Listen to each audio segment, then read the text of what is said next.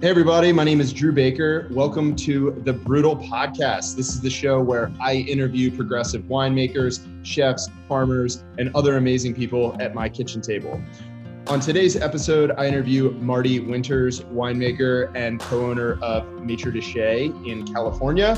Uh, Maitre de translates to cellar master, and it's a project that launched in 2012 uh, to produce low intervention wines uh, that are expressive from single sites throughout California. Uh, I think that's it. Did I did I get that right, Marty? Oh, totally. You nailed it. oh, I love. Thank you, Google. Amazing, man. So um, I am. Uh, I'm, I'm. I'm pretty excited to have you uh, on the show and uh, just kind of have an opportunity to catch up, talk about life, uh, interests, what's what's important to us, wine for sure, but also um, kind of venture out into uh, you know bigger bigger life spheres of conversation as well. Uh, so yeah, man, how how are you doing? I'm good, man. How are you? I mean, I mean, as as good as I can be, I guess, right? Yeah, yeah. Where where, where are you right now? So right now I'm at my house in El Cerrito, California. Um, you know, we're we're talking today, and it's what the 18th of June. So to give you some perspective, me and my fiance, we lived in Napa for the last five years. And the first week of March, we moved to El Cerrito. So, like a week and a half before the lockdown started in the Bay Area, we moved all of our stuff. I finished bottling for the 2018s for Maitre de. And yeah, it was it was an interesting little bit. But yeah, so the long story is we're, we're here in El Cerrito, California we're actually here because we're um, moving closer to our winery space in Berkeley. Okay, cool. So, what is that proximity like? I'm not really familiar with that geography. So, if you think about San Francisco, the city on the bay, um, right across from San Francisco is Oakland, and um, just north of Oakland, California, is Berkeley. Probably about like a five or ten minute drive on the I eighty, and then another like five or ten minutes north after that is um, Albany, then El Cerrito. So we're just kind of like two towns north of Oakland. Right on. Yeah. Cool. It's like if you're on the Beltway, if you wanted to get from like southeast to northwest, it's about that distance. I got you. I got yeah. you. So, so you have some. Uh, uh, that was a Baltimore Beltway reference. Totally. Yeah. yeah. so uh, let, let let's talk about that. Let's let's rewind the tape a little bit, right? So you're in El Cerrito you were in Napa for five years before that. You're engaged. Right. You're making wine. You have your own project. Um, but like, tell us like how you like take us back to the beginning.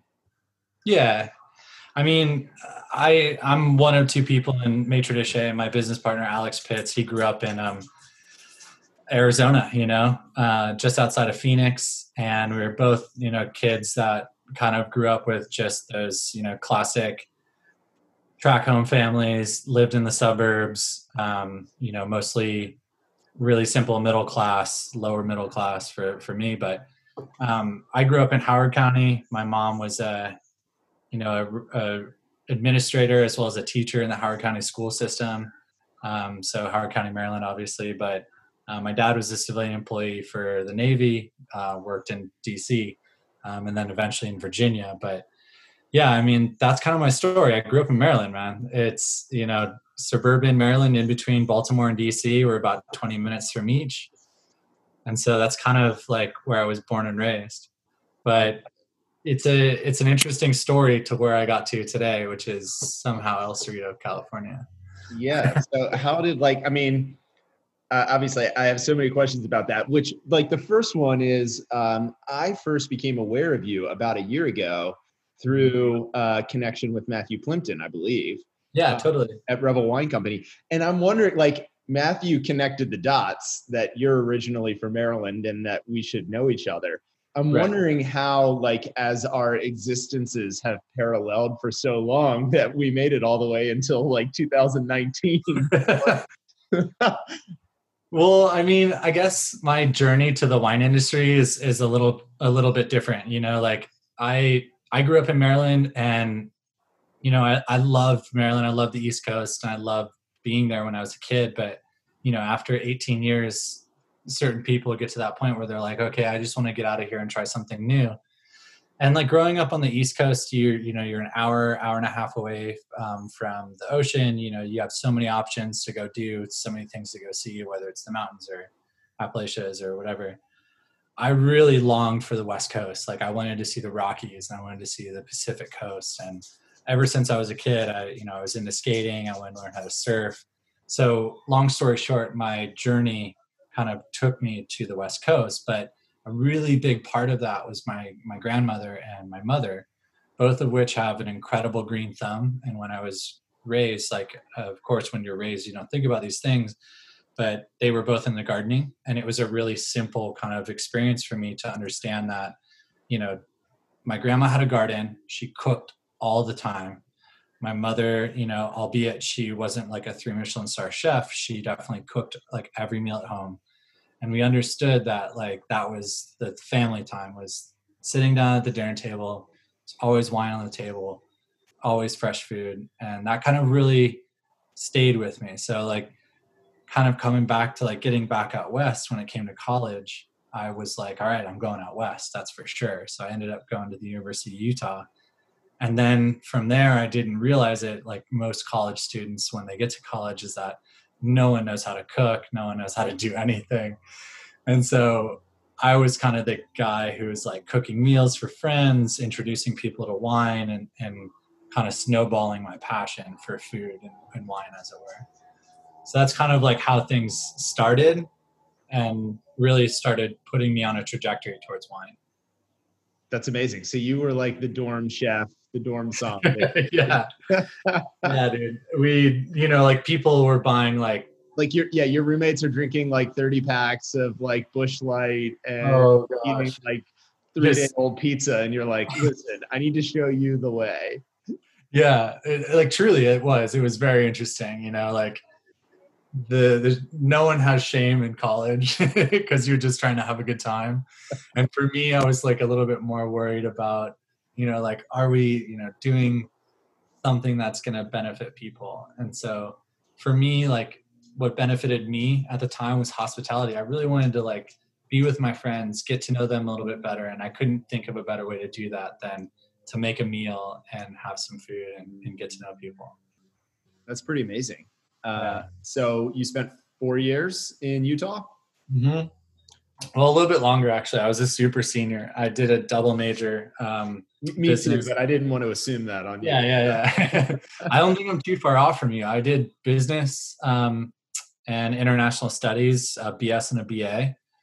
And the reason was because they didn't have an international business program yet. I was like kind of thinking, all right, maybe I'll go back to the East Coast. I'll do like the State Department route, or I'll you know travel a little bit, or work for a, an NGO in like the international sector. But um, as time told through college i just got into understanding business as a as kind of like second nature. My my all of my uncles had their own independent businesses and they just you know had it and I, like my mom likes to say it's in our blood so i don't know if that's true or not but uh, i just got into it. And so you know spending that time in utah was really interesting because it kind of curtailed up to 2008 I, I graduated college in 2008 and um, yeah man wanted to take some time because i i was kind of grappling with myself of whether i wanted to be a cook uh, and work in restaurants and, and eventually own a restaurant or should i just kind of like stay the path of college and getting into a corporate job that has the right benefits and the whole nine to five type thing. So the greatest thing that you know not the greatest thing that happened but choice was the economy went through the floor. And you know we you know in business school you like you start seeing the signs as you're learning and and realizing things and you try and think that you're smarter than the whole thing and that just is not the case.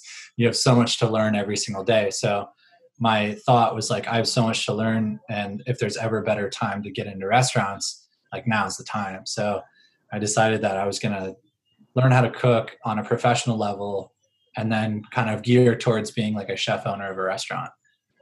And obviously that's changed a little bit, but it's still kind of like a mantra that I have like try and understand all facets of the business so you can best run it. Cool. Yeah, I, I like that. So, did you stay in Utah? Well, I did for about a year or so. Um, I got recruited my senior thesis for business school was um, helping with a newly opened business um, and getting it off the ground. It was a brand new bistro restaurant, and it was great because like in the daytime I could. I've always had two jobs since I can remember, since I was like 16, and in the daytime I worked in the front of house. I helped him, you know, general management, all that kind of stuff, and then the nighttime I literally worked the line. So I was like working 18 hour days, and I realized that where I was wasn't where I wanted to be, and so I tried to like seek out more opportunities. And in Utah, they had opened a Waldorf Astoria hotel, like a collection hotel in Park City, and the chef who was running it was from San Francisco, and his name was Mark Sullivan. And so he hooked me up with a job, and I met one of my mentors actually is a chef who's a dear friend of mine, Stephen Boumier, and um, that was kind of my trajectory into to food and cooking, and then eventually California. Cool. Um, so, where did, other than sort of like growing up with wine at the kitchen table and and sort of viewing it as, um, you know, just really part of a meal, and and and and and the fact that it sounds like wine for you kind of conjures up this nostalgia of your childhood, yeah. which is like really cool. At what point did you realize that your interest in it went beyond just um, uh, you know seeing it as a piece of a, of, of a great meal? I mean or maybe that's still what it is. I don't know. I mean it is. It, it, like i think there's there's no food without wine. When you're sitting down and having a, a family meal like you know when i was a kid like there was sometimes like coke on the table there was coca-cola on the table there was like you know all this other stuff. But now like i don't I can't remember the last time I had a soft drink. You know what I mean? Like outside of like surfing and having a Mexican Coke. But I, I just look at it almost as like a grocery because it's always there. It should be always there. Now, with that said, I think the real kind of moment for me was pairing food with wine, like going to a restaurant where the idea was you're going to have this meal and there's someone who kind of thought about this whole situation that you're going through and tried to best take their knowledge and implement it into what they were going to serve you. So this is what's fresh coming from the ground in the sense of seasonality. And then there's this, you know, person in this restaurant, which at the time I didn't know what it was called, but I can't imagine not knowing a sommelier today. But at that point, I had no idea what they were. And so, yeah, there's this person who kind of has this job to do this. And I was like, that's an incredible job and that's kind of what put me on the trajectory to start trying to gear towards that in a restaurant which is kind of cool. Like I, I, think that job is is kind of for most people they think it's pretty much just the general manager the guy who buys the wine. But realizing that that wasn't the case there was many different tiers to it. There was actually like people who had that job and then they had assistants to help them make sure that their programs were running the way they wanted it to because that's how it kind of worked out. That was something that really kind of pushed me towards getting into restaurants, I think, knowing that that job exists. yeah, that's amazing. So you went to school for business. Yeah. You got into, uh, you wanted to work in a kitchen. Eventually, you, you thought maybe you'd own your own restaurant. And then you started like really connecting the dots between food and wine. So take us from there to like how, how did you get to the point where where you actually started making wine yeah, I mean, so by the time I left Utah, I went to work at a restaurant in Sonoma. And my idea was like, okay, I'm going to go to Sonoma, California. This is like the cult of American wine.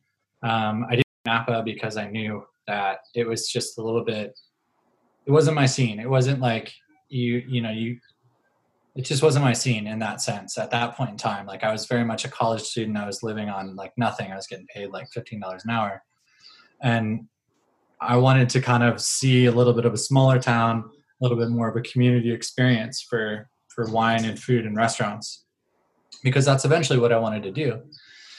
And so and i realized that wine is such an integral part of the society there like if you don't grow wine you're growing either walnuts or, or, or you know something else. But everyone's a farmer for the most part. Um, it's such a small close-knit community. It was like what i wanted to understand. And then at the time it was one of the two michelin star restaurants. So it was a very serious restaurant to be working at in the country and kind of like an on on like the cutting edge of what was going on in the culinary world. So I thought I had it made, you know, like I'll learn about wine during the day, like two job mentality. And then at night I'll, I'll cook, you know? And so what happened was, of course, you know, 18 hour days after a certain amount of time just burn you out. And so my out was I had a friend who I was in a tasting group with, and he put me in like kind of under his wing uh, because he was a, he was a winemaker um, and also a chef and also an international. Like he was from Denmark, so really interesting, cool guy, and that's like a different story. But he was like, "Come work for me for Harvest," and so I was his apprentice at a small winery, and I loved it. It was like that was the moment, like the first day of work. Like he said, "Show up at 6 a.m." I got there at 6:05, and he was just like threw down the hammer. He's like, "That's not how it works." There's 20 you know fruit bins full of chardonnay that were picked because someone worked eight hours through the night to pick it and you're late. That's not how it works. And i like that just like threw me back in the kitchen mentality but in a very different way. And so he kind of like strummed all the chords that interest me and after that it was just done you know? I was like wow i'm making wine now for yeah, sure. amazing. What year was that? So that was 2010 okay. Um, yeah so it was an interesting experience and it he was he was like classically trained as a sommelier. Like his vocational school in denmark was being a som and a, and a hospitality professional. His his dad actually like was one of the you know teachers at school but he put me on that trajectory to say hey like there's an opportunity to do this. You can work harvest but in between is the hard part. So learn how to be a sommelier so you can work in between. And i wish i took his like his idea a little bit more to heart because I ended up really focusing hard on being a sommelier for a long time and kind of put the winemaking on the side. And I wish it was the opposite. you know what I mean? Yeah. Yeah. Well, yeah, you're you, you have youth on your side and and lots of time to uh to correct that, right? mm-hmm. Totally. so yeah, that put me on that trajectory and that's kind of what got me into wine. And then, you know, I, I, went to Southern California for a little bit to work at a really, you know, great restaurant there that had a huge wine list, and I got this opportunity to try a lot of really different, unique, and interesting wines from all over the world. But ultimately, it led me back to Northern California and to Napa Valley, um, and then eventually to to Maitre de Chai. Cool. Um, so, how did you meet Alex? What's that? Tell us about that relationship. We we met at Cyrus in Healdsburg. We were both cooks working for Doug Keane at that restaurant in Healdsburg. And one day, you know, in that industry, the only way you got a job was you worked for free. And so you'd show up and you do a stage, and then, you know, maybe they'd say, "Hey, stick around for a couple weeks. We'll see if this works out." And then after that, you finally got like a job offer. But Alex was really talented chef, self-trained. Both of us never went to culinary school, and so we both kind of like jived really quickly and he showed up and of course was flying by the seat of his pants like had nowhere to stay so he eventually like stayed in my apartment with my roommate at the time. He crashed on our couch for like the first three weeks until i could get a place to stay. And so yeah that's how we met. Ever since then we've either been roommates or been business partners. Um, ever since we just kind of both share this camaraderie and, and this kind of um, mentality of that that's just been working for some reason. I can't really put my finger on it. My fiance actually asks me this all the time because you know we're the type of people where we don't let something bother us for more than like a few minutes and then we get past it and it's not like that for many relationships that i've been in so it's kind of like okay we should probably stick together yeah that's amazing. You know? yeah so um cool so, uh, i guess um a hope that I have for the show is that uh, someone uh, listens to the this interview and is interested, maybe kicking the tires on this whole wine thing, and uh, almost kind of like picture yourself or listening to your story. I can picture myself uh, in and or, or, around that 2009 2010 time and right. um, you know is looking for you know meaningful vocation uh, employment looking for that intersection of agriculture and making a product that brings people pleasure and is drawn into wine what what sort of like before we kind of like go deep into like where you know Maitre de Chai is now Um, mm-hmm. What would you tell that person who is who's kicking the tires on this whole thing um, that that that you wish you had known then? So I, I guess like kind of one of the biggest things that I I wanted to know if I were like today looking back is that like there's an opportunity to do this. Like a lot of people don't realize these opportunities because they don't know that they exist. And so it's it's become a big part of what I've been thinking about, you know, given the times right now. It's like okay, like put yourself in that situation how would you want to give someone an opportunity in a place that readily wouldn't have known it was there? And so you know we think about organizations we're interacting with. We we think about people that we know in our current network and what the work that we need to do to expand it in the right directions. So i guess like knowing that you can go do a harvest and that wineries readily accept people to do that like that's one thing i just I had no idea. If I knew that I could do that when I was like 16 in Maryland, that I could like take a, you know, the summer and go help in the vineyard, like that would be incredible. I had no idea you could do that. And so just making the space to let people know that that is capable is something that I'm really passionate about right now. And I think is something that I have the means and the opportunity to do. And then on that note as well, it's it's trying not so much to like dumb down winemaking or dumb down the experience so that people can understand, but enlightening people to it in a way that's a little bit more succinct and understanding. Knowing yeah, that kind of like demystify so much. Right. yeah. It's not like it's a crazy situation where wine, you know, is a grape in the vineyard and it's beautiful, it goes into this magic box of a winery and then comes out a bottle. It's like you kind of have to do those steps in between and demystify that in a way, like you said. But it's really simple to do that. It's not that tough, you know, right when you think about it, specifically in the style that we make wine. It's really simple. It's like when it when you want to start controlling everything, that's when it changes.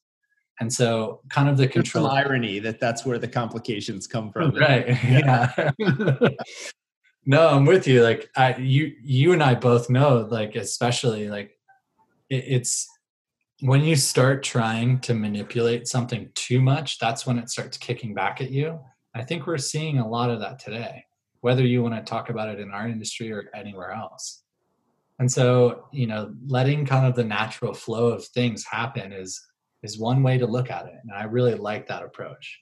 Yeah, that's cool. So, I mean, I I feel like you kind of like touched on something there that that seemed important to me that I that, that to to kind of like you know dig in a little bit deeper um, mm-hmm. which is this idea of of sort of offering awareness to someone uh, or people generally who are interested in getting into wine and and i think there is this misconception that the wine business is full of blue bloods and that you know it's a bunch of old money and you know in every stereotype there is enough truth uh, you know to to bring validity to it because i mean you're out in california. You see it much more than i do. You know to be a landowner in california is like a whole different stratosphere of of of you know of of wealth and of opportunity that like just doesn't come out of out of nowhere. However i think that in 2020 in the us wine scene particularly um, there is as you said opportunity uh, for for anyone to really get involved. And mm-hmm. in order to capitalize on that opportunity, I think that we just need to raise awareness of these opportunities. And, and I think, like you said, a really great one is is an internship. And in 2011, I worked in uh, Hawke's Bay, New Zealand, and uh, right. I took an internship there where um, you know they paid uh, peanuts, but they gave me a place to stay and made just enough money to um, uh, to be able to go and to get back essentially but it was uh, it was three months and it was the best three months of one, it was three great months of my life right. and um, a, a, tremendous learning opportunity and i've got to think that if somebody is interested is serious about getting into this industry what a great way to kick things off is to go to a, a place that you've never been and to work a harvest and you get on winejobs.com you know right. in midsummer there are there are conceivably hundreds of opportunities to go work And if you are passionate and even are not necessarily trying to cash in and make all the money up front, but see this as an investment in yourself long term, what an opportunity to, you know, build a resume and give yourself, you know, the building blocks to take to take step two. Right.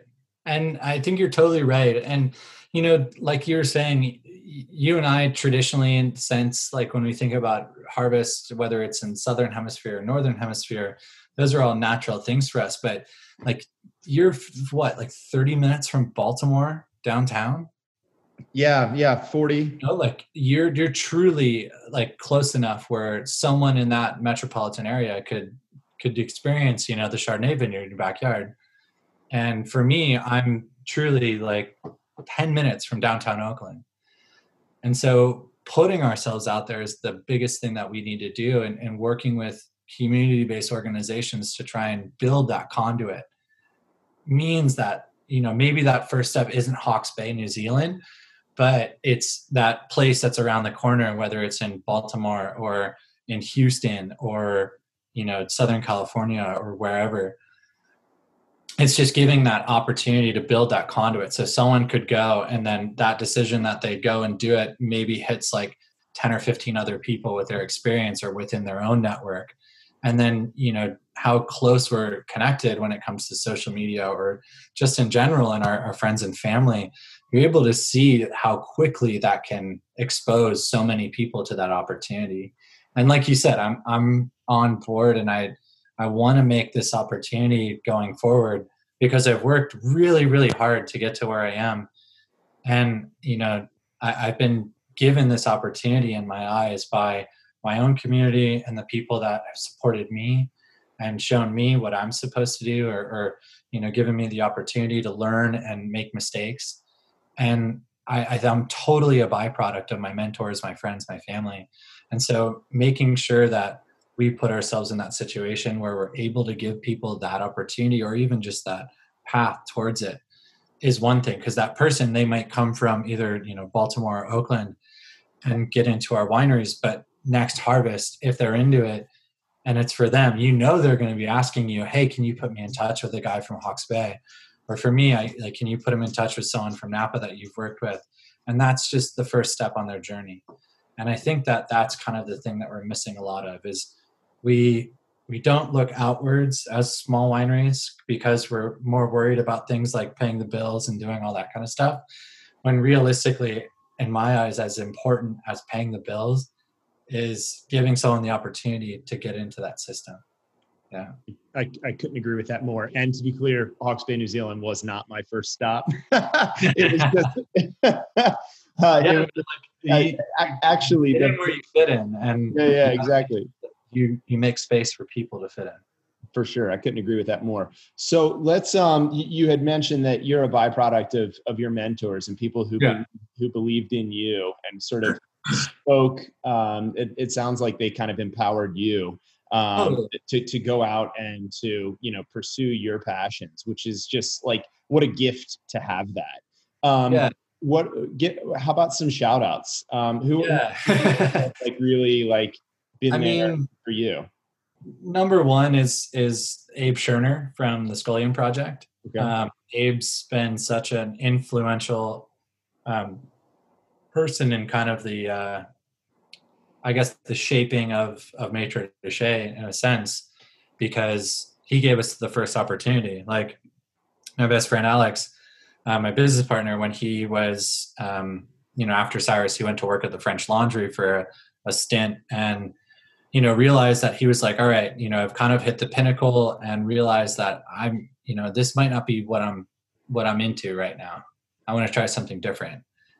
And because of you know him just spending a lot of time in his local wine shop and doing tastings he got in touch with a couple different winemakers and then eventually the owner of the wine shop got to know him so well that he put him in touch with abe. And he was like hey like there was someone that that conduit is so interesting like our local wine shop, the owner of it actually put him in touch with someone saying, like, this guy would really do well in your situation. And so what Abe built with the Scholium project was really simple. It was like a, a it was kind of like a an incubator for liberal arts degrees to get into the wine industry. you know, like if you were an interesting or different or unique person, that's like what he wanted to do. But he attracted people like cooks and, you know, tangible, like people who worked with their hands, that kind of a thing, or yeah. were into doing that. But also like the big thinkers and the big ponderers. And I, I find it to be the assistant winemaker at the Scholium Project. It was after just one harvest season, Alex's first harvest season. And he was like, You got this. You could do this. But what he didn't realize at the time was that it kind of came with like three or four other friends that were very similar minded. So with Alex came, you know, myself, um, our really great friend Danny Romo, um, and then that kind of like built this like conduit for like more and more people to get in there. So yeah, Abe was a really big influence. And then from there, if you know Abe Schoener. He's definitely an interesting person and has a great perspective on life and loves living it. And his network is just infinite. I mean, I, you know, we got to know Tegan Passalacqua really well. Um, Matthew Rorick was making the wines, uh, the Matthew Rorick wines, the the Forlorn Hope wines at the facility at the time. So we got to know him really well. Steve Matthiasson, he was buying fruit from, Lee Hudson, like the list just John Kongsgaard, the list just goes on and on and on. And these are everyone from like the most esoteric of winemakers in Napa Valley and Sonoma County to like, you know, millionaires and billionaires that were, you know, and just happen to live in the same town. So he was an instrumental person. And then after that, like I really think that Steve Matthiasson, eh, his winemaking style, as well as his mantra on life and how he interacts with his vineyards and his mentality of this kind of like idea of permaculture and organic viticulture that really sent me over the edge you know that was like okay these two guys put together and then like you know tegan's lust for california history all like check boxes that i just really loved and so kind of putting myself in that world for several years like really kind of shaped the the cornerstones of maitre de for sure. That's amazing. So, uh, like as as you were sharing that story, I wrote down a little call to action, which is to like be an Abe, uh, which, which is to provide opportunity for others. And I think it's so cool that you mentioned that, like you know, he like in, intentionally or uh, I guess initially, but then uh, eventually it just sort of took on a life of its own, which was to provide opportunity for you know progressive thinkers, artists, those who like to work with your hands. And i think it would be really cool you know uh, today it's it's sort of more relevant than ever. It's also to just even be intentional about making sure that um, you know we provide those opportunities for people who don't look like us as well right. um, and just to make sure and and i think that in that there's like some beautiful symbiosis that can be born in in um, you know crafting wines that bring people pleasure with people who are who are passionate and free thinking and, and creative. That's that sounds pretty cool. So be an Abe. That's that's my uh, that's my takeaway. nice. I like it. I'm yeah. sure he would. uh, cool. So um, what? So I, I guess it, it, it, sounds like from there you had um, some relationships with people who you were taking inspiration from. You knew who you were emulating, and um, you know, so so at that point, uh, I from there, I guess you and Alex, how did how did how did Maitre de come?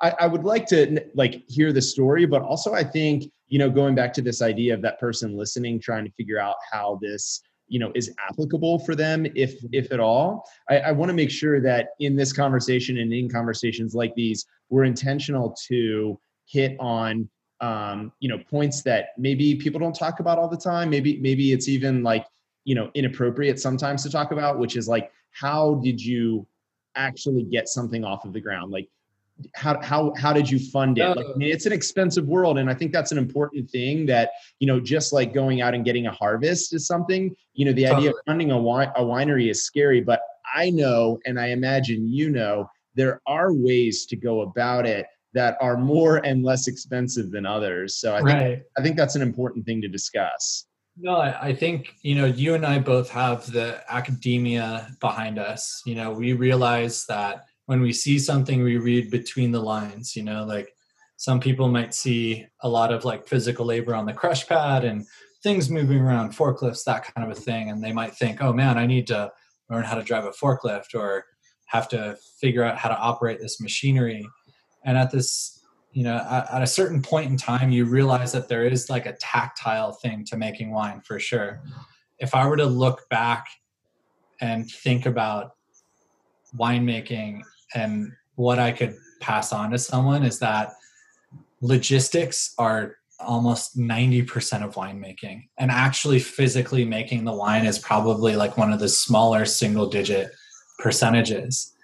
And people kind of put that up to itself. So kind of like demystifying everything. Yeah like a big part of winemaking for me that i learned very quickly was managing a business and understanding that the inputs that you put into that might not give you substantially what you want initially, but it's all about setting up those systems to work for you as opposed to against you so that you can take advantage of the great opportunity you have to, to learn how to farm or learn how to make wine or taste wine or enjoy it.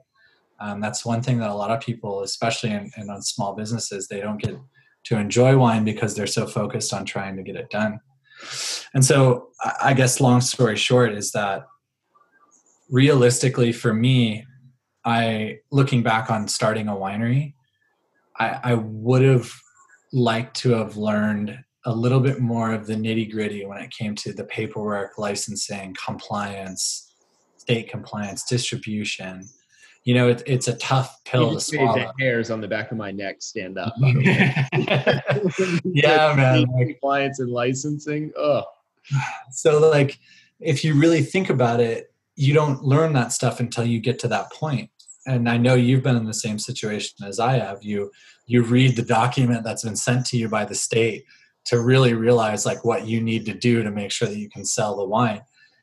I would say that one of the biggest hurdles to getting in the wine industry is understanding how to sell it and how legally you can do that because it's not a and where sort of the law is rigid right. and where it is you know uh, flexible right yeah and, because, because there's both. There are certainly opportunity you know there's times when you when you read it and you're like wow that's really daunting and scary. And then someone explains to you after you've done some digging don't worry about that. It's easy peasy. And then other times exactly. you read something and you're like that's not so bad. And someone's like you better file that report or you're in really big trouble. And it's like exactly. being able to work through all of that is uh you know I, I agree. Paperwork compliance is is a killer and it, it takes experience to learn that. And, and truly like you can't really learn it until you do it.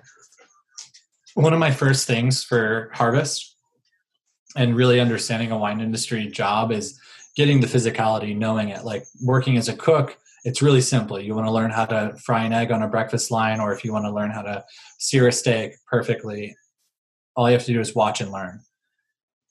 It's the same way with all of that stuff with with you know the the you know mundane things as they are as paperwork i wish that i was put in that situation and dealing with it with other businesses before i did it with mine because i would have saved a lot more time energy and money.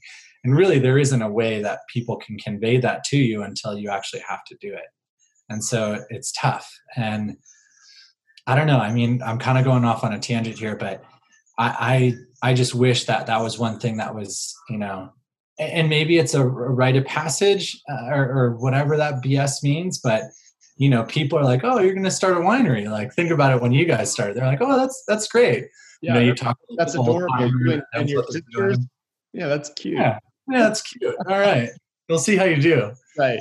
And so I hope that that changes because I really think that the barrier to entry for most wine businesses isn't so much making, you know, making wine. It's actually selling it and understanding how to set up their business structure. And so that's tough because you know you're kind of doing it as you go. You fly by the seat of your pants if you're making wine like we do. So yeah, for sure, I get that. So I mean, I, I almost think that like a similar answer there, not to put words in your mouth, but no, not uh, at all. That like you know seeking seeking mentorship, like having that person who's been there that you can call and you know i have those people in my life too and i don't want to go down you know and talk about all of that right now but just like having people who are you know kindred spirits maybe not even in wine specifically you know whether it's just someone you know who runs a business that you look up to somewhere else right. almost identifying those people and building relationships such that or the courage that you can call that person and say hey how are you? How, how are things going? Listen i don't mean to bother you with this. I know you're busy but like hey you know like uh, my workman's comp is getting audited right now and like i don't know what i'm doing. That's a true story. oh man i know how you feel. It's like I don't know what this means. I paid my bills and like I give you all of my documents and somehow this is, you know, taking up all of my time and I'm not sure how to navigate this but having that person that you can call and you know that they're not going to drop what they're doing and come take care of it for you but even if they can just give you five minutes of their time to be like hey here's my experience with that like how invaluable is that sort of feedback? Right exactly it's it's incredible and being able to have people like that or being a person and being willing to do that i think is what really kind of seals the deal is if you've done it before and you know how difficult it is you know that someone's going to cross that bridge again behind you so might as well either like put up the sign, you know, say, hey, like I'm here for you, that kind of a thing. And I, I've definitely been that person to a couple different people, and I always make myself available for those situations. And I, I know that I need to do more of it, and I need to do it in a way that can be a little bit more accessible. Yeah, me too. I agree. You know, time is like the, you know, I, I think about sort of like the the the the things that we all have that humans have to offer the world are really time talent and resources right? And they're not divided evenly. Uh, but like how you know we are really held accountable for how we spend our own right? And so Absolutely. i mean i feel like that's something that i've been grappling with a lot. And like um, you know and yeah I'm, I'm busy. You're busy. We all are for sure. But just leaving enough room uh, leaving enough excess capacity in our lives um, you know, and maybe that means not picking up that one extra state where you know the compliance is going to be a bear, but you can sell a little bit of wine. But like, you know, maybe it does mean leaving that on the table so that way we can leave some capacity to you know provide mentorship to somebody else who needs it you know to get to get distribution in their first state you know which would be so meaningful and what an opportunity to be an aid for that person you know? Totally. Yeah. I'm with you. I look towards you know opportunities in different places by really by grassroots you know like i i like to think like every movement is built on the grassroots efforts of the people involved.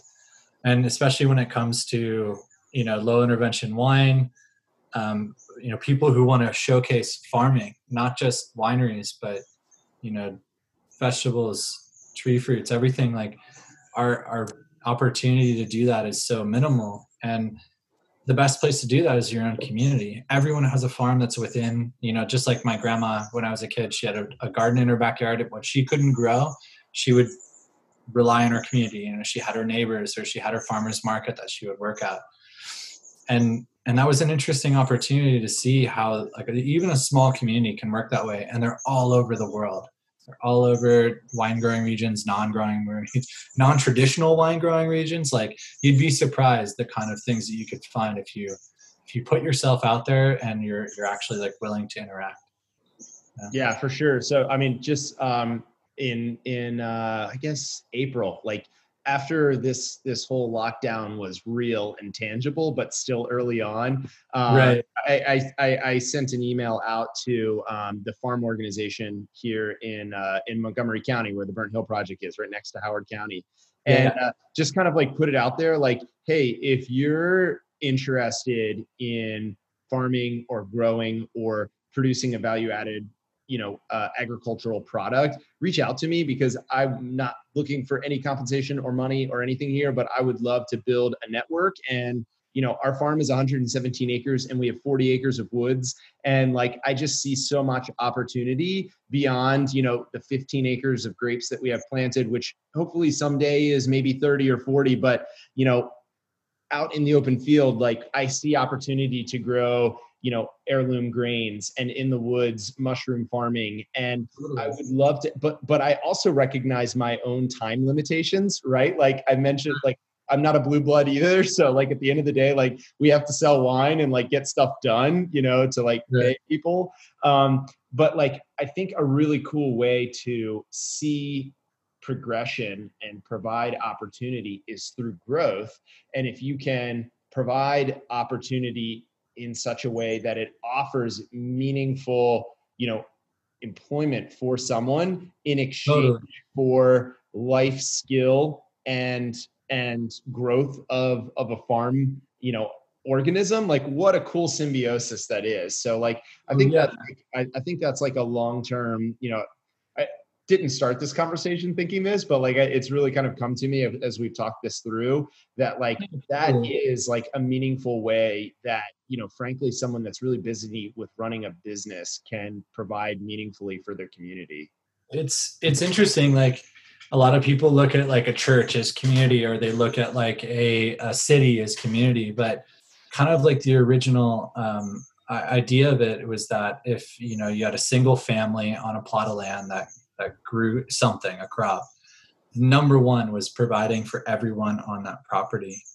And that's pretty cool to think about. And like you were saying you know when you get to a point where you need the help you stretch those resources and in a very modern society I think we have a lot of those resources available to us. We just got to put ourselves out there.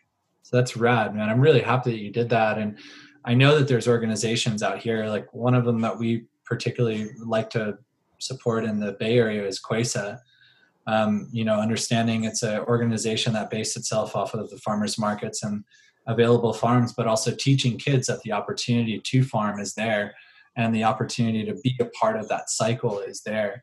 And as chefs we really resonate with the idea of fresh farm produce from a local contingent so for me i love the idea that no matter where you are in this country you can go to a place that's close by that has local produce.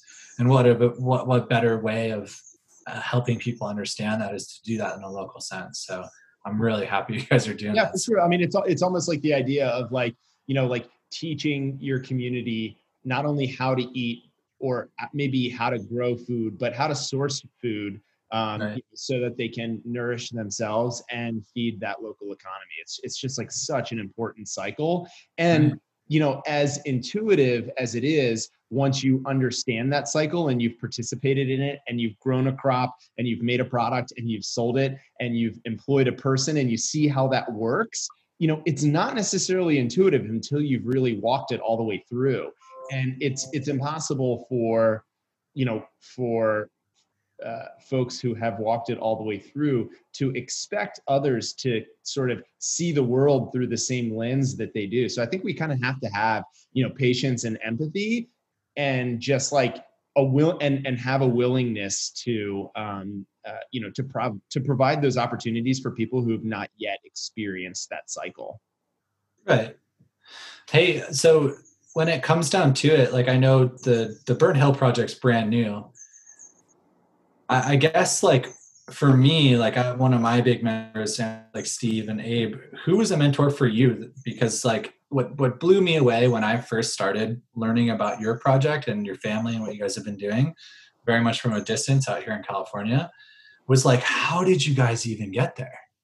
You know, like who was the mentor for you guys to get you know these things going because I, I remember there being like virginia vineyards there was mount airy vineyards there was one or two different places in delaware that you could go to but ever since i left maryland which was like 2003 the whole industry has changed so much. So i'm really interested to hear who like kind of has been that person for you in maryland.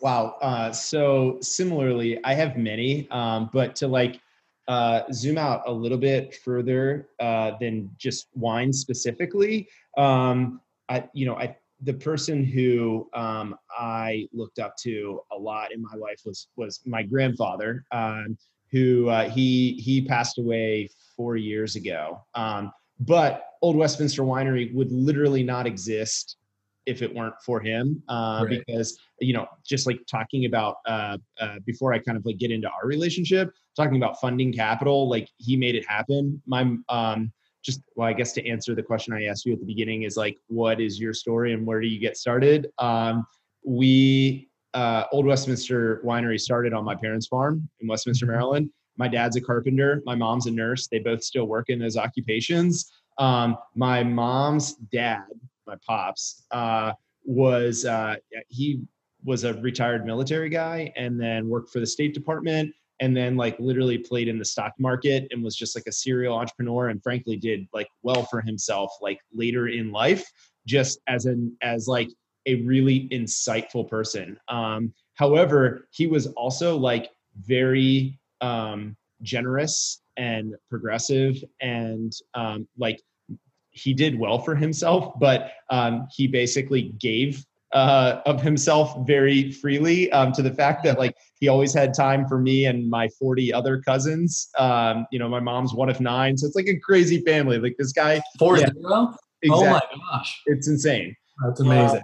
Yeah, and uh, so like I remember when I first pitched him the idea of Old Westminster Winery, like he was our first investor, uh, and like we ultimately uh, he refused to let us pay back uh, the you know his uh, initial investment is really what happened. But Old Westminster Winery was really born uh, not of like a passion for food and wine. Um, um, but but really more it was more practical than that my parents were actually trying to sell the land that is old westminster winery in 2008 uh, in 2009 as you know that was a bad time to try and sell things. And uh, so fortunately they were unsuccessful. And uh, so i remember like christmas 2009 i was home from college. I didn't graduate until 2010 so i'm two years younger than you. Um, and uh, we had one of the like i remember my dad saying like all right what are, what are we gonna do? Kind of conversations. And um, from that like yeah from that we had like this uh ridiculous idea uh born that we were gonna like try and put the land to work uh which i think was my mom's idea like let's put the land to work. And so we started kicking the tires on ways to do that. And uh planting planting a vineyard and starting a winery uh as crazy as that sound it seemed like it was a, it was it was a cool idea. It was something that i got behind immediately. I was like yeah let's do it my mom Was read there any other crops? Like, were you like, maybe we should do like a pick your own strawberry patch, or No, was it just like so, like actually my mom read an article in the washington post. I think this guy dave mcintyre wrote it who's uh, still a, a, a friend um, way back in the day before i even knew him. And i think it something about the article it, the, the article was something to the effect of how globally wine is going local right? So like whether you're like in michigan or arizona or virginia or pennsylvania like wine is being grown in places that you historically would have never imagined. And so like from that it was like oh my gosh like we could do this too. Let's let's be a part of this like movement right? Mm-hmm. and uh, so like my sister lisa was going to school for chemistry. Um, she thought that she was going to go into medicine. The idea of making wine i think sounded better than med school at the time. So we you know we kind of had one of those if you're in i'm in moments. And uh, my sister ashley i think she was probably only 18 at the time. And uh, but now she carries us. Um, we just started looking around and it's like who is making wine around here and doing it well and doing it right and and creating products that we can believe in? And um, you know there, there's a couple immediately come to mind. Um, there's a winery right down the road called black ankle in mount airy uh, in northern virginia. There's uh, jim law at linden um, there's barboursville down in central virginia. There's glen manor out in front royal. So we just kind of identified just started doing our homework and like figuring out who we wanted to emulate. And um, we started working with uh, you know and then the last thing the piece that was missing for us once we kind of identified case studies or, or other wineries who were doing something that that we would want to be or to do or to associate ourselves with was to recognize that we have no heritage in winemaking right like lisa's a chemist but she's also 21 years old and uh, you know our grandfather is not a winemaker so it's like how do we learn and uh, so we were fortunate enough to uh, to to be introduced to um, this this guy named Lucien Guillemet, who's from uh, Chateau Boyd Cantenac in Margaux. He's a consultant. Well, he's a winemaker at Chateau uh, uh, Boyd Cantenac, but he also does consulting in all of his free time. And uh, Right. He takes particular interest in what's going on on the East Coast because, it, to his mind, it's the Wild West, right? Like there's no rules, there's just infinite possibility. There's lack of organization, and I think coming from a place like you know the left bank of Bordeaux, he is just captivated by you know the freedom within w- within which we play. Um, so he loves it. We were introduced to him, and um, you know, I would consider him, uh, and I'm certain my sister Lisa, our winemaker, would as well. Um, you know, uh, the the ultimate sort of like mentor that we've had um, with everything related to uh, you know production. Actually, like fermenting grapes, like demystifying that box where grapes turn into wine. This is what's happening right now. My dog's oh. jumping up on me. What's your dog's name? His name's Ernesto. He, he's my, my best friend over here. Uh, well, well, no, that's that's always something I've wanted to understand because for me, like growing up in Maryland and knowing that, you know, there was that mentality out there. It almost felt like to me like it was almost impossible. You know, I always thought, like you were saying, like first generation in winemaking. We had no idea. I always thought that like winemaking was, like multi generational. You had to own the land, plant the grapes, tend to them, know how to do all that kind of stuff. And so what's been cool is is seeing your project kind of grow and and be what it is and know that I came from that place and know that you know it's possible to do that because ultimately like we'd love to do the same thing like we were talking about earlier, it's it's quite different now. And you know, you'll go to like a, a trade show or, or like a, a tasting, and someone will say, "Oh, do you own your own vineyards?" And we're like, "Well, it's kind of a slippery slope. You know, the land is quite expensive here, and you know, in order to do that, you have to have multi, you know, millions of dollars to plan, permit, do all the things that you want to do." And so we're searching for places down the road. So I guess kind of my question for you, and one that I'll talk about a little bit with Maitre de Chai is kind of like what's next. And it's an interesting thing. Like we've always realized that if we wanted to do what we were talking about before is make space for people, give people the opportunity, and most importantly is pay people fairly in our industry. I, I can't tell you how hard it's been coming up in the restaurant industry and working jobs for free literally for free and then other times more or less for free given how much little we were paid but making space for people and paying them fairly is something i'm really passionate about and you know building your business to a point where you're able to scale because you want to be able to provide that kind of experience to your employees really important to me as well. And so i guess for me like our ultimate goals and what we kind of see ourselves doing in the future is planting vines and, and being the stewards of the land that we really you know you know we work with great people and great growers that are stewards of land that you know have you know 40 50 100 year old vineyards and they're just doing the right things at all the right times. So we have nothing but perfect you know incredible mentors in our growers to look look towards for inspiration and guidance in that right direction. And our entire brand maitre de chai is built off of those single vineyard you know plots that are 40 50 100 years old and so we think to ourselves like okay what's the next step for us? And intuitively it's planting grapes and then being that that kind of a grower to someone down the line whether it's ourselves or our own production or or whatever. So for us you know we're on the look for for land in other places whether it be california or, or farther north in oregon or washington where it's more accessible for someone like myself to purchase land, plant grapes, and set kind of that you know that that tone for what we want to do for the future.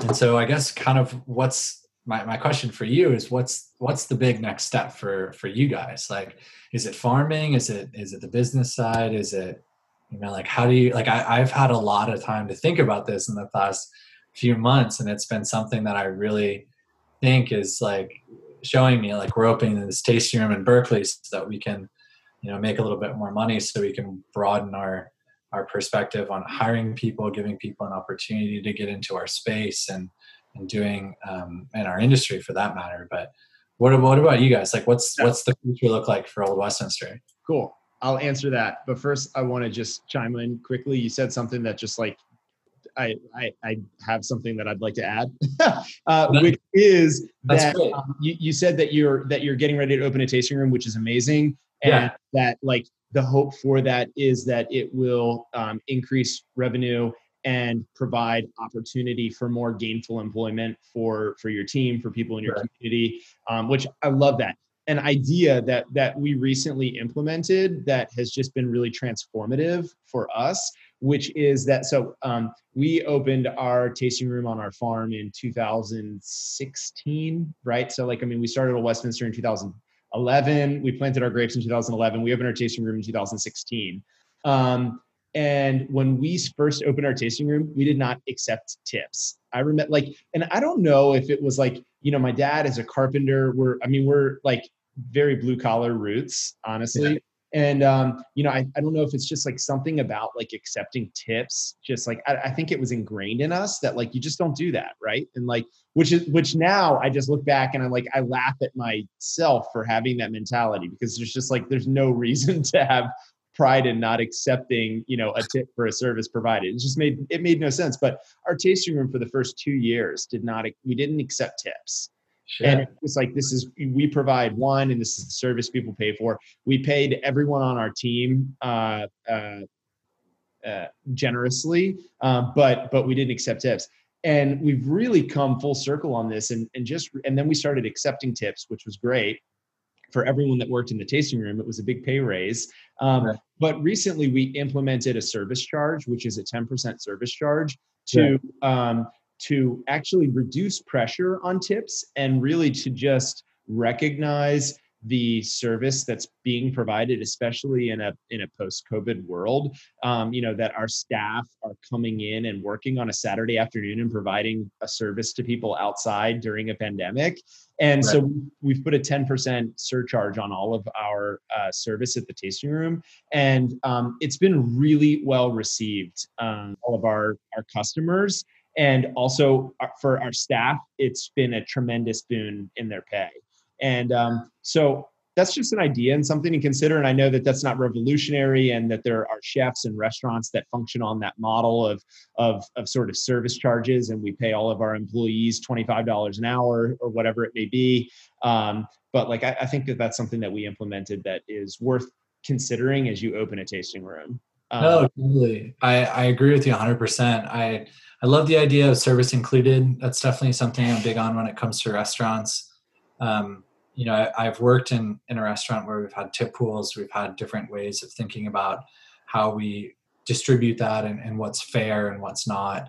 And I, I find, you know, in the hindsight of every restaurant I've worked in, spreading tips around to all of the people in, in the space is the best thing because we all collectively work together towards a common goal, which is, you know, hospitality at, at its highest degree, but also making sure that everyone feels included. And it's tough because you start, you know, you start getting on a slippery slope when you don't include people into the, the, the equation when it comes to a tip pool and I was one of those people, you know, like in the back of house, it kind of sucks when you're like watching, you know, a person make, you know, twice, three times as much as you, and you're working just as hard as they are. So I'm happy that you do that. And the the the way that I think it works is is find something that works for your community. If you're, you know, a tasting room in in you know in, in Clarksburg, Maryland, like that's that's one thing. But if you're in downtown Baltimore, that's another thing. So find out what works, whether it's a service charge or, or a tip pool or service included, or you know, there's so many restaurants that are are doing really interesting things. And I, find that like you have to just listen to, to what you know the people are telling you to do. And obviously you were too because you're listening to your employees and and of course the people who are there who are saying i want to leave money on the table for the people who gave me such a great experience. So i like it. And i think kind of going forward you're just going to have to assess you know where you're at. Yeah. Yeah i like that that's kind of your future. Like being able to provide for the people that are willing to not just support your business and the people who work there, but making it a big part of your business to make sure that those people feel like they're provided for, but also have the means to to make more if they want to. Yeah, for sure. And I think um, you know, to I guess the second part of your question is like, what's next for you know for Old Westminster for the Burn? Yeah, man. What's next? Yeah, um, it's kind of it, it's actually mostly. Um, not outside of, but adjacent to wine. And what I am becoming um, increasingly passionate about is is like really um, fostering a healthy farm organism at Burnt Hill. And I kind of like teased at that with the idea of bringing in the community to grow mushrooms in the woods and, you know, heirloom greens in the fields. But that's really what I want to do. And ultimately, what I envision at Burnt Hill, um, we'll see maybe as soon as next year, um, is is developing um, you know a, a, farm market an off-grid farm market. So what i want to do is um, by off-grid i mean like I, I think it would be really cool to harness like the natural resources that this farm has. Up on top of the hill you have sun and wind right? So mm-hmm. like let's connect let, let's collect that and turn it into energy and then we can get like some old shipping containers and like upcycle them into like cool pop-up stands and like and like you've been up on that hill like i think it would be mm. really cool to build like a compound where there's like different stalls and different spaces and like we invite and like not only do we like sell wine that we make right? Like that would be you know a, a, an integral piece of like making the finances work for us but like more broadly offering opportunity and building community with other farmers right? Because like we don't make all things and i think that the type of consumer that would come from DC to the Burnt Hill Project on a Saturday afternoon in July would also be interested in meeting and tasting and supporting a local cheesemonger or a baker or you know yeah. growing animals. So like I think it would be cool to almost like well, hey, you grew up in Maryland, right? Did you ever drive to like Ocean City on the weekend? Oh, totally. Like, yeah. You know, like you remember like those big farm stands where like everybody would oh, stop yeah. buy like corn and watermelon on the way. Like I think yeah, was, like right after you cross the bridge on the 50 to get to OC, like every like the greatest thing is the farm stands and the barbecue and the crab boils. Like any place exactly. there's crab boil, there's barbecue, there's the ice cream stand. There's like I think it would be cool to like take all of that. So like not a tasting room, right? Like not a big place that you can go inside. A very much like open air yeah, like May through October only and like just an open air market. Like I think that is something that I would really love to create. Um, and I think that's what kind of every farmer's market is trying to create right now. It's not entirely farms and produce, it's small makers, people doing different things, providing a service or a product. Like I, I love it. And what's really cool about farmers markets or open air markets in general is that they bring those small people together and those small communities together. People you wouldn't readily know existed because you know you might not have the space or they might not have the means to know that you know that they're there but you have this kind of common ground in this community based thing that you you know you know this market exists so i just think that's pretty cool I, I, you know, like working in restaurants, you see that, you get to be able to do that. You know, one of the cool things about being in like a little bit of an older part of California is that there are those people who've tried to do those kind of things. There are these kind of like small towns that only exist because of like one or two things, whether it's like an open air market or, you know, I think of like Bodega Bay or, you know, Tomales, California and Crockett, California, like these really small towns that are kind of a bygone era that the only reason they're there is because of that small community around them. That's pretty rad. So I, I hope that's the case because, man, like being on top of that hill and like looking out over the Appalachians and like seeing the hills, like it is so cool. And then there's so much story behind that property. I'm just so excited to see it come to fruition. It's yeah. so cool. Thanks, man. I appreciate that. I think thanks for those words of encouragement. Um, what what about what about for you?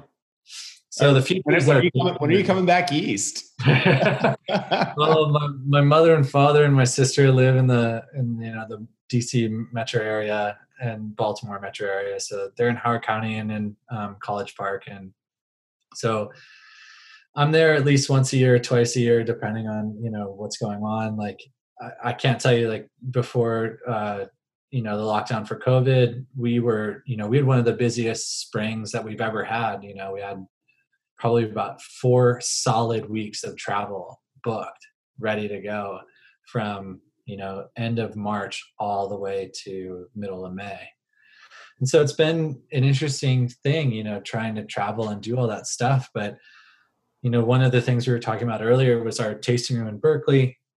My business partner Alex, he's actually lived in the East Bay and in Berkeley for the last seven years. He's been commuting to wine country. So finally, we got this opportunity to take over this space. Um, and we're really focusing on this tasting room. It's actually been kind of kind of nice in a way for us to be able to have a singular focus as opposed to like doing sales making sure we're doing you know compliance and getting everything done for all of our travel actually traveling to the places running around the country to try and sell the wine and so it's really kind of grounded us in knowing you know what we want to do how we want this space to work what we want it to be. Um, and then not just that like where do we fit in you know? Like jessica my fiance and i are new to el cerrito and we want to you know be a part of this you know this beautiful like kind of growing community of of wine in the bay area. And we also want to make sure that you know we're making it a place where we want to work for like 8 10 12 hours a day four to seven days a week depending on the week. And so that's actually been a really great experience. So kind of the future for us is the tasting room for the time being. Um, after that you know we've been growing a little bit over the years and so we're kind of managing that growth which has been great. And in, in, encouraging more people you know to be in our our space you know jessica my fiance is taking on a bigger role in our company and then alex's fiance stephanie you know specifically in the last few months has been able to do, you know dedicate a little bit more time to our business.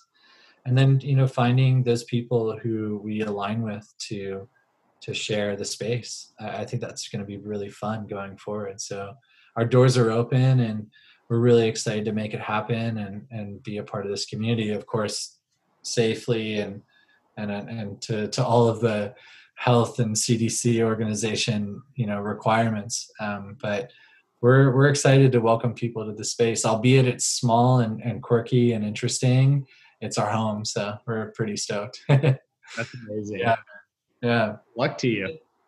You know, down the line, I, I don't know. I I think maitre d' just means cellar master, and you know, it just depends on where the cellar is, I guess. And so we have a really open perspective as to what the future looks like to us. I think you've you've gotten this opportunity you know through the last few years to be able to really build on the property that you guys started with uh, at your parents farm but also realized you know wow i've gotten this far and if i had the opportunity to do it you know all over again i'd do it this way and for you right now that's burnt hill and that's so amazing and i think that's kind of what we're searching for like we're kind of searching for our own burnt hill in a way so we'll, we'll, we'll get there. It might not be you know this year or next, but I think that's kind of like off in the distance. Enjoy the, enjoy the journey, right? Like I mean, yeah, totally.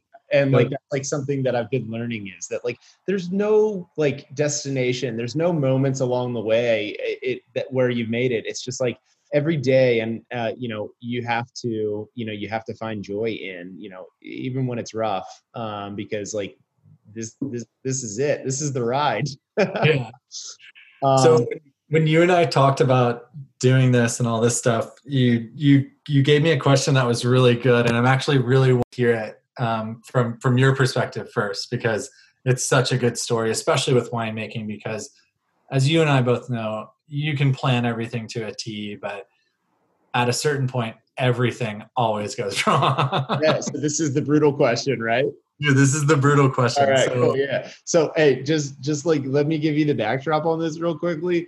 so, like you know, like I mean, brutal is like a relevant term in the natural wine world right now, but like oh. it's been hijacked. So, like I'm trying to like bring it back because, like, to me, brutal is a word that like my sisters and I particularly always used growing up when something was so bad that it was funny like when you would watch something just somebody just crash and burn you would just be like oh my gosh, that's brutal. And so like that's what I want to bring back. So like part of the show is like I want I want to hear a story from you that is so brutal it's funny. I definitely have one for sure. All right.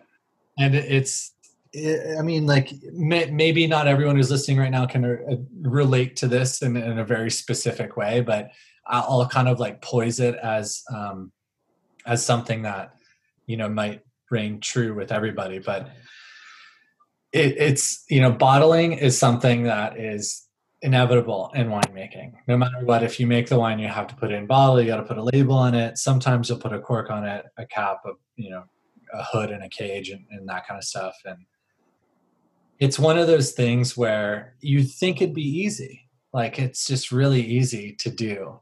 You know, you just got to order the stuff, make sure it's there on the same day, and then uh, nothing will go wrong. And for me, and for my experience in bottling, and I'm sure for every winemaker that's listening to this, if they're listening to this, is true, is that something always goes wrong on bottling day.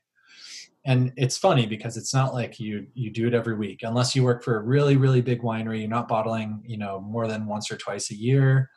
Um, you, try and get things done and you try and get yourself set up as possible.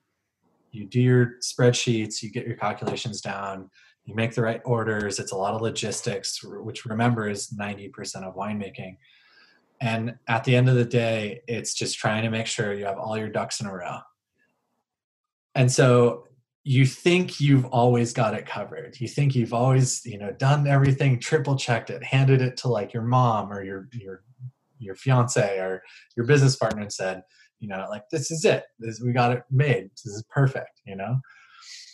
And then something happens and it it's like all of the things come together on this one day where you're supposed to get things in bottle and something always happens. So mine is a story about very recently we got to the point where we had fail safes, triple checks. Every single thing is in place, ready to go. Perfect.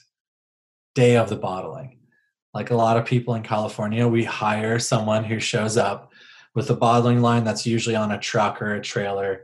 They plug in their plug to the wall and they turn everything on. You got a couple people there, whether it's friends and family or whoever to help you out. You know, if you're making more than a couple hundred cases, you're usually doing it with a truck like this.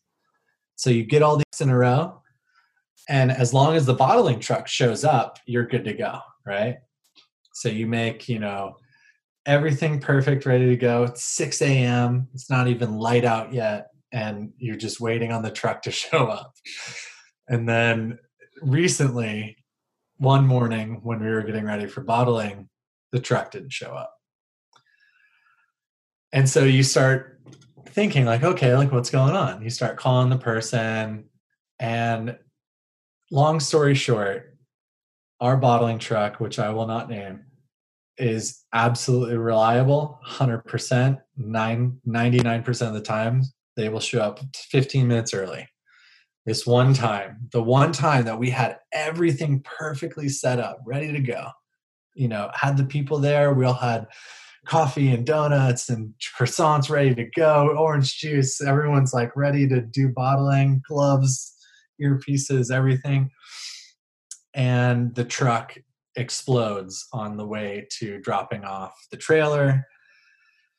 And it just started spiraling from there. So essentially, we get to this point where, like, okay, we'll bring the flatbed We'll go out there, we'll link up the gooseneck, we'll bring the trailer here so that the truck can sit there and we can get everything going. Because the wines are ready to go. You can't say no when it's already on tank, ready to go. You just have to hook it up. The glass is there, the label's there, the cork's there, everything. So you, we drive out there, we try and get the bottling truck to link up to it, and our flatbed is one foot too long to hook up to the gooseneck so that it can't hit the actual flatbed, right? So now the truck is off of the trailer and we can't hook it back on. And by this time, it's like 11 o'clock in the morning. We're losing money on labor. Like everyone's just cooling their heels, just like looking at Instagram. And so finally, you just pull the ripcord and you call one of your mentors and you say, What do I do? And of course, they know the number of the industrial tow truck company to pick up your trailer and your truck and drive it to the winery, put it into place so that you can actually bottle the wine today. So it was such a brutal experience that it was the most funny. and I love, and so you so you think you have everything. How, how recent was this? Oh man, this was in February. Oh, nice. Hey, so let that be a lesson for all of our listeners yeah. that things go sideways. It doesn't matter how many years you do this. Yeah.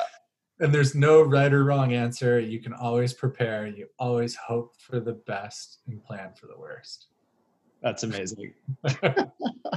cool, dude. Well, thanks for sharing. It's been so fun to catch up with you. Yeah, absolutely. Um, so how, how can uh, how can our listen listeners sort of connect with you and uh, oh, right. potentially get their hands on on some uh, Maitre de Chai wine? So um, easiest thing to do is to go onto our website if you want to buy wine. Um, it's mdc.wine. Uh, just MDC, M as in Michael, D as in David, C as in Charlie, um, dot wine. And we have a store online. We ship to almost every state in the country. Um, still working on Alaska for all you folks up there who love MDC. Um, but more or less, uh, that's the easiest way to do it. If you're in major metropolitan cities like you know New York, California, like Los Angeles, San Francisco, um, Baltimore, DC, there's you know some shops, and we're working on trying to get kind of like a stockist list to to get set up so you can support local small independent retail shops and restaurants, which is about 90 to 95% of our distribution business.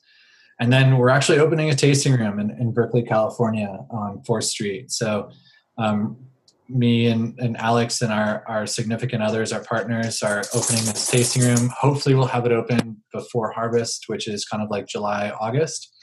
Um, you'll be able to go onto our website, go to a visit page, and book through uh, the Tock platform, which is what we're setting up right now. And then obviously you can find us on Instagram, uh, MDC Wine at MDC Wine.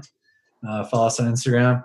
Right now we've been literally, like we were talking about earlier, painting.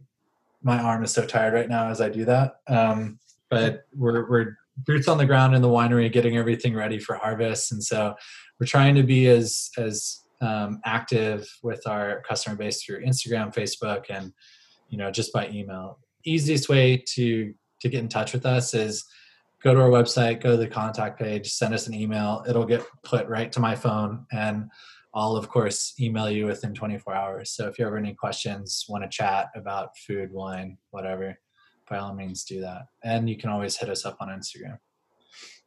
That's amazing. Thanks, Marty. Good catching up. Dude, thanks so much. Appreciate really yeah, appreciate the time. Fun. And yeah. uh, everybody listening, thank you uh, for for hanging out and listening to this uh, conversation. It's been uh, it's been fun for us for sure. Hope you enjoyed. Uh, and if you did enjoy this episode, uh, please consider subscribing via iTunes or Spotify, whatever your preferred podcast app is. And um, yeah, that's it. We'll be releasing a new episode every week, every Monday. Thanks. Take care. Cheers.